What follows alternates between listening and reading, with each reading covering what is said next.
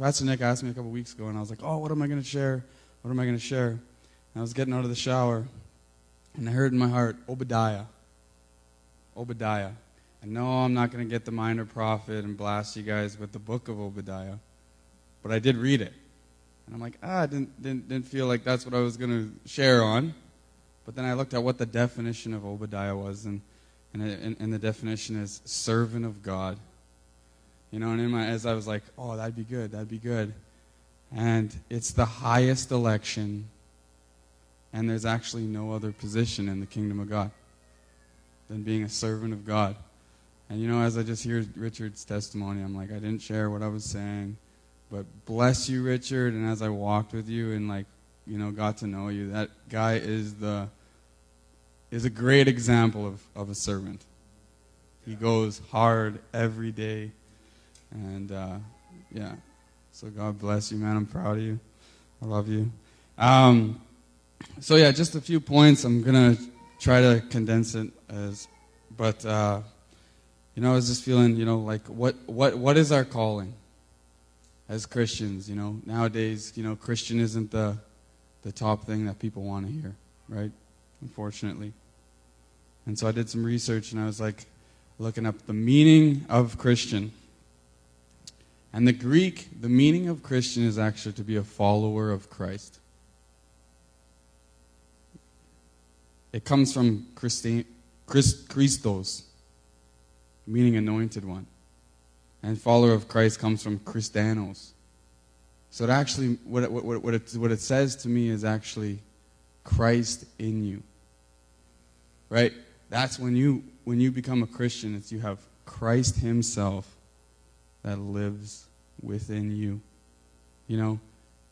And so, a Logan translation, the Logan Scott translation, the LST, that would be, right? LST version. Um, to sum up the definition for me, it would be to be a servant. That would be the definition of a Christian. Um, because if Christ is in you, you know, Scripture says that He came to serve, not to be served. And if we have Christ Himself living in us, then I think we are called to do the same thing Jesus did, and that is to be a servant. And I just want to honor Pastor Corey, Julie. Those are another awesome examples of servants. They got up at 6 o'clock in the morning this morning to bring Richard all the way here so he could share his testimony. And so I just want to bless you and honor you today. You guys are a blessing. But yeah, we're called to be a we're called to be a light in a dark place. And so what it means to be a Christian, at least according to culture, which has changed over the years, many people think that going to church occasionally or simply believing in God makes them a Christian. But the Bible presents a different perspective and a definition of Christian.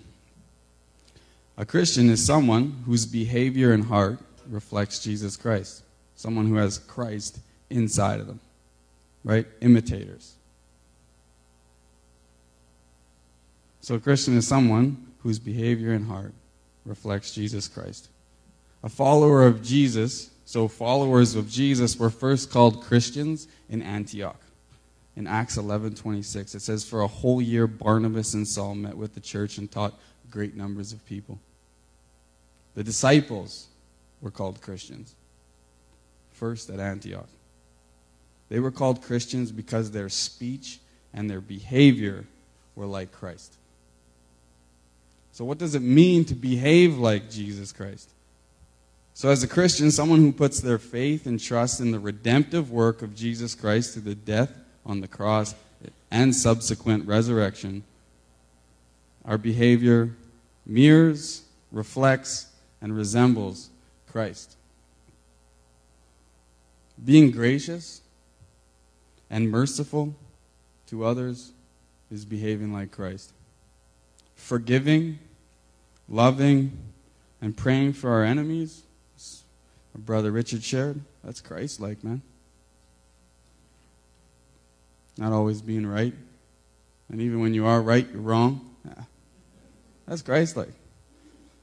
Welcoming and serving the marginalized, the least among us.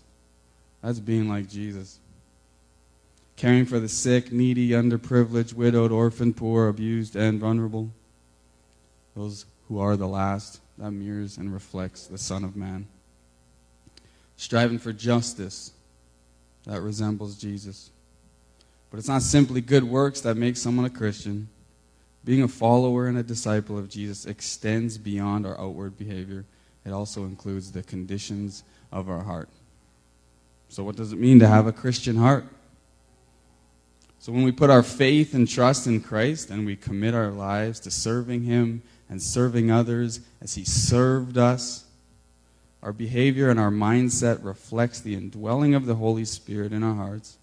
Christ is with us and in us. We are new creations. Not for anything that we did, because Christ is in us, the hope for glory. Says, Therefore, if anyone is in Christ, drop the mic. He's a new creation. His sins are forgiven, his debt is canceled, and he is now a child of God. That's the LST version. But our old way of thinking is gone. Our motivations, desires, and purpose are replaced with delight in the things of God. And the joys and pleasures of our lives are exponentially enhanced through our relationship with Christ. And our selfish and worldly pursuits are exchanged. And I was crying in that song that I just long to desire you, God, because it's replaced with wanting to desire God, wanting to honor God in everything that we do. Life in Christ is not a, I don't get to do what I want. Hmm, I got to clean the toilet today. No, it's not a life of loss. It's not. It's actually instead a life of abundance. Because where I used to think, right, and what I used to like and desire pales in comparison to what my heart now desires. Hey, Richard, your desires and they pale compared to who you used to be? Do you see things now in a grander, deeper, and a meaningful way? Absolutely. Logan does too. Right? I was checked out too. And one man named Robbie Ahuja came into jail and he believed in me. Little redheaded Logan. Said, You're all right.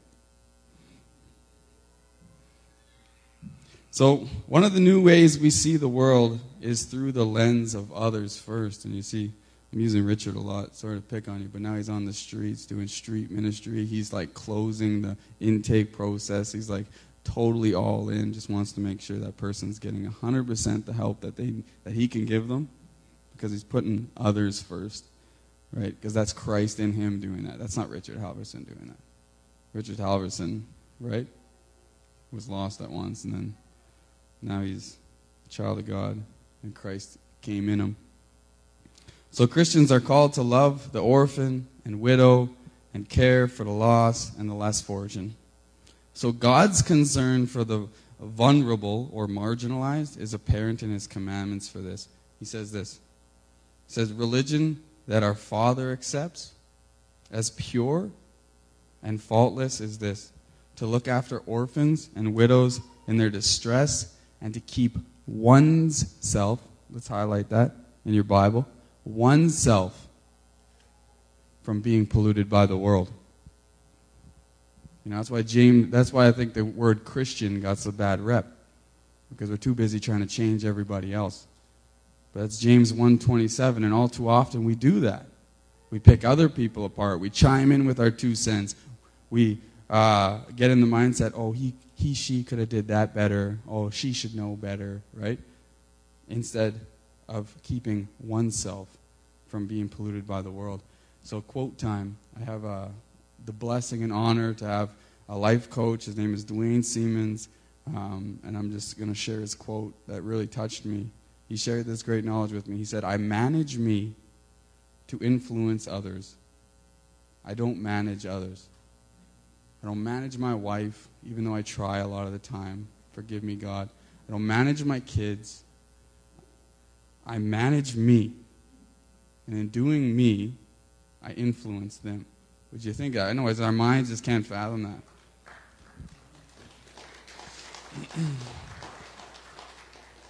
so, uh, I'm gonna get real with you guys. The other day, I was uh, I was offended with my wife. Believe it or not, I'm such a terrible person. That shouldn't happen, right? Like you don't get offended with your wife, right? Every day, maybe. I don't know. But I heard in my heart, I heard in my heart of hearts, and I'm, I'm, I'm a growing man, and I'm not perfect, but you know what? I'm uh, I'm chasing. I'm chasing to be better every day, you know. And so I know that the Lord is, is pleased with me because I'm trying. But uh, I heard in my heart of hearts my father confronting me in my sin. He said, Logan, you know, when you make a mistake, can you come to me? You know, Lord, you're the Alpha and the Omega. You're the beginning and the end. All of a sudden, you just, you're out of the you're out of the gutter. Yeah, I answered, yeah, for sure. I come to you. And so when you come to me, how do I embrace you? Well, it encourages me when I start worshiping God, right? You encourage me, God. And there's that pause. God, you know, I said, Logan, can you imitate that for your marriage and your ministry? When your wife and your kid, they make a mistake, can they come to you? Or are you going to pick them apart? Or are you going to embrace them? and Let them know that they're loved you know, God's famous mic drop. Where did you go? Said what I had to say. right? So Mark 9, 35. Sitting down, Jesus called the twelve. He says, If anybody wants to be first, he must be the very last and the servant of all. Because God's eyes says, when you're last and you're the servant of all, you are first. Right? You're imitating me, my boy. You're imitating me, my girl. Proud of you. I know it hurts. So here, Jesus is sharing the Passover meal with his disciples. He has created everything in the upper room. He invented the oak tree that made that table, right? He started the time that counts out the hours before his crucifixion. And in his mind, he swirls the physics of the universe. He also spun the DNA of his disciples and shaped their hearts and feet, dirty feet that he washed. As he kneels, imagine washing our feet. He takes off his garments and offers us this invitation. If we want to know and love God, the creator of all this, then we are called to serve as he serves, expecting nothing in return he says to us, I am among you as one who serves. Luke 22 27. How might we follow Christ to serve others out of a meek and lowly heart? Hmm. And there's that, you know, inevitable Monday morning. Egos at the office. I don't know your job site. Conflicts at home you didn't take out the garbage. You know? Competition in the classroom, right? I got 70%, you know? And you failed or whatever. How do I humble myself and receive God's grace? The answer is serve. How do we keep from looking after number one, our own best interests? Serve. That's the answer. So, my next point do we understand the cost? In calling his first disciples, Jesus made certain that, un- that they understood the cost of following him. He said that God's kingdom for God's people must be first priority. Crazy scriptures. He says, Jesus said, If anyone comes to me and does not hate his own father, mother, and wife, and children, and brother, and sister, and yes, even his own life, he cannot be my disciple. We can't fathom that. But, but whoever does not bear his own cross and come after me, right? Represent him through you. Not like, you know, get your your your your, your neighbor's shoes all done up and all that stuff. And, you know, but, you know, managing yourself and Anyways, that's what God was speaking to me in my heart. And then there's that. So that's Luke 14, 25, 32. I kind of rabbit trail there. But as they were walking along the road, a man said to him, I will follow you wherever you go, Jesus.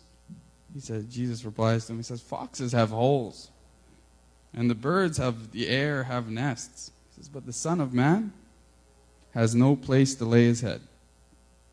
He said to another man, Follow me. But the man replied, Lord, first let me go bury my father. And Jesus said to him, Let the dead bury the dead. What? You know, he's he was pretty blunt, you know, our, our Savior. He's like, Are you sure? Did you count the cost? You know, are you ready to serve me? Are you ready to follow me? Right? So when we talk about the cost of discipleship, we're not throwing a pity party, nor are we boasting as little heroes like, hey, I got this pulpit here. Look at me, you know? No. Uh, we're, t- we're, we're talking about it because it's normal Christianity, guys. And we wouldn't want it any other way. If we saw this guy homeless, you know, I remember, you know, just being a little kid and, you know, on Picton Avenue in Thunder Bay, you know, you, oh, you know, every day you bring a different cat home. And your mom's like, Logan, like, you can't have all the cats in the house. Right? But it has, doesn't have a home. You know, so we got to take it, right? And it's the same heart. We see these people on the streets and they're, they're hungry and they're, you know what I mean? And they don't, they're so confused and they don't know what to do. It's like, I want to take you home, but, you know, Krista's like, no, you're not doing that. yeah. We only have three bedrooms, Logan. Okay. But, um, yeah, we're not, it's just, it's just the love that's in us. You know? And sometimes love hurts, man, because it's like, you want to know the answers, you want to have the recipe, you want to know how to, to help that person. But a lot of the times, our help is just a prayer and intercede and stop and consider that individual. You know? Compliment his haircut or her haircut, right? Hold the door. Some reason, that's a shocker. I was holding the door for this guy the other day at the bank. What are you doing? I'm holding the door for you. What? I'm a hero. so Jesus gave his disciples the secret of, of uh, faithfully following him. But they did not recognize it at the time. He said, The Spirit gives life, the flesh counts for nothing. John 6 63. And this is why I told you that no one can come to me unless the Father has enabled them. Verse 65. The disciples that walked with Jesus for three years, learning, observing, and participating in his miracles, yet even they could not follow him faithfully in their own strength. They needed a helper. So, who gets the Holy Spirit? Anyone can ask for the Holy Spirit and receive them in their hearts as their helper and guide them to truth. God willingly gives to all who obey him, who seek to be his disciples and truly want to follow Jesus. You know, but if but it is what you do through the Spirit once he dwells in you that changes your life. Hey Richard, Richard, go to the grocery store. Go to the grocery store, a guy's pacing there and he's like, You know God? He's like, well, I was actually going to take my life if God didn't send somebody. And next thing you know, you're like, whoa, you got an experience. You know, when we, when we, when we, we you know, we get those little crazy blimps in our mind that, that calls us to go and do something. And usually, it, you know, we, we meet up with a pretty awesome, radical experience, right? It's, it's, those, it's those promptings and being obedient to them that change our life, grow our faith. So if you're not faithful to obey the promptings of the Holy Spirit in your heart, the Spirit can be quenched. The role of the Holy Spirit is to show you the truth, the sin in your flesh that needs you needs to be eradicated, and to give you the power you need to overcome that sin, which you cannot do in your own strength, no matter how hard you try. Romans 8 12 to 13. Therefore, brethren, we are debtors, not to the flesh, to live according to the flesh. For if you live according to the flesh, you will surely die. But if you live by the Spirit, and you put to death the deeds of the body, you will live forever. For as many as are led by the Spirit of God, these are the sons and daughters of God. So, I leave you with one question. Are we truly willing to follow? You know? And God supplies all our needs through his glorious riches. Right? And the answer is just depend on God, be obedient, and listen to his spirit. So I'm, I'm just going to read this. Uh, I'm just going to read John 6, 60 to 71. And then I'm just going to close and let the Holy Spirit minister accordingly. Um, but many disciples, followers of Jesus, Christians, will find this walk hard.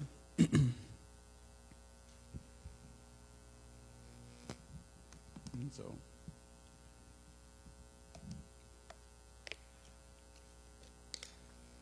You know how many times I pray to God, God, I'll never do it again. Lord, forgive me um, for what I did. You know, I'll never do that again. And I heard God confront me, you know, every time he's saying, You can't, if you could take whatever it is that's hindering you out of your life, then you wouldn't need the Savior, right? And I think it's, it's, it's finding that, you know, it's God in the relationship with Him and our walk and our fun. It's like a child, you know, it's like, you know, God just performs everything. And it's it's really it's really God. It's all God. It's all God. You can't be a Christian without the Holy Spirit. You can't be a Christian in your own strength. You can't. You can't forgive 70 times 70 times. You can't. You need God. You need that relationship. You need to, like a child, go to him and, man, I'm so fed up with so and so. God gives you peace. God says, my boy, tomorrow's a new day. You can figure it out today, awesome. But, you know, tomorrow's, tomorrow's a new day. And then you wake up and you're like, Krista, I love you. I'm sorry. I didn't mean to yell at you. and whatever. Won't, won't uh, introduce you to my problems. I love my wife. Truly do. We're gonna, and we're working. We're a work in progress. Amen? All of us, right?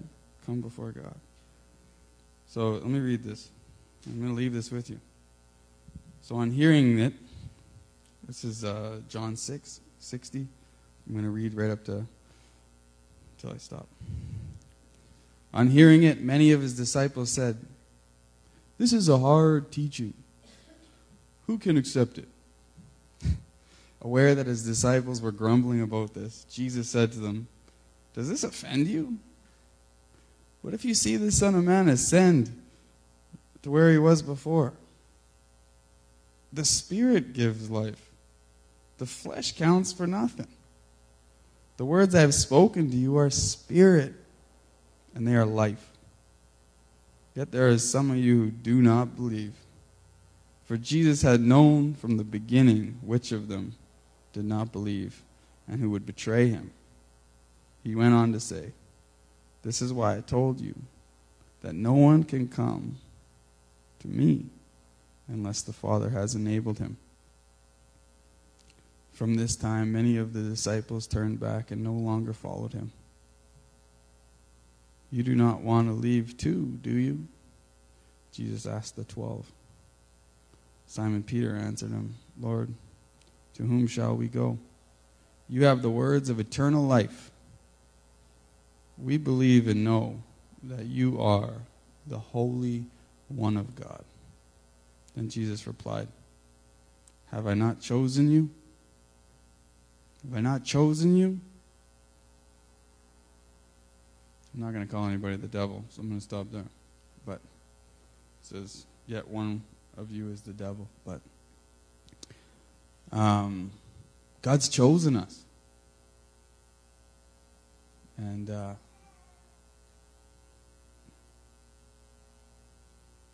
God's fun. God's really fun. Fun. You know, He's a breath of fresh air. You know, as we as we go about our days and and individually, you know, meet with Jesus. You know, whether it's you know, you get the little confirmation in a Snickers bar, I don't know. It's just fun. It tickles your spirit. You know, consider God in all things. You know, God is God is amazing. And you know, seven years ago, I was all cracked out in Calgary, Alberta. You know, just living in a stranger's basement for seven days, eating out of a can. And I went out to get fresh air, and humility fell upon me. And I got down to my knees and I said, Well, God, if, if you're able to get me out of this mess, I'll follow you. You know, I'll follow you. I will. And, you know, the next day, um, the guy that I'm staying with is comes home and he accusing me of stealing his money. And he kicks me out of his house, and I'm in Calgary. I have nowhere to go, but I have this stolen vehicle. So I hop in the stolen vehicle and I start driving back to where I know, Thunder Bay, Ontario. And lo and behold, I get to Dryden. Really slow. 16 hours later, and I get flagged on a high speed chase. And later I go to jail for two years, less a day. And I remember that prayer. Some reason, is at the forefront. And like, God's answering my prayer. And I knew that all through jail. Soon, right when I got to Kenora, uh, right when I got to Kenora Remand Center, I asked to see the chaplain. And I just remember the chaplain told me about Teen Challenge, but the, the judge wasn't having it. But anyways, I would pick apart this chaplain's philosophy and, you know, ask him a thousand questions. And every every time he'd faithfully come back with the answers to my questions. So I kind of I gave him questions. Next week he answered them. Gave him some more questions. But anyways, I got finally sentenced and sent over to Thunder Bay Correctional Center. And in Thunder Bay Correctional Center, I got baptized. First person to get baptized in jail. That was special. You know, I, I shared my testimony with the six other men in the jail that were getting baptized. I said, You know, I used to pray to God only when I went to jail. And I said, If you let me out, I'll follow you. And surely I didn't follow him. But I made a declaration. I decreed, I declared and decreed that day that I got baptized that uh, I'm, I'm for real this time. But, anyways. Um, Rob Yahuja, if most of you know him, he's an awesome guy. Came in jail and shared his crazy story with me.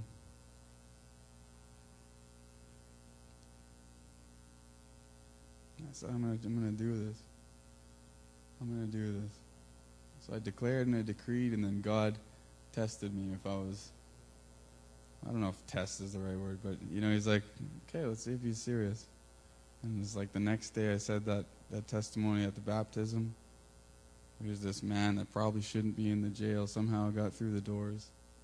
And uh, so I went to Teen Challenge. Called Pastor Corey every day in jail, every Monday to hold my bed. You know what? He loved us while we were still sinners. And uh, so, in my hard days, we all have them. surely He will make a way. Well, God bless you guys. Thank you for allowing me to share. And uh, yeah, God bless.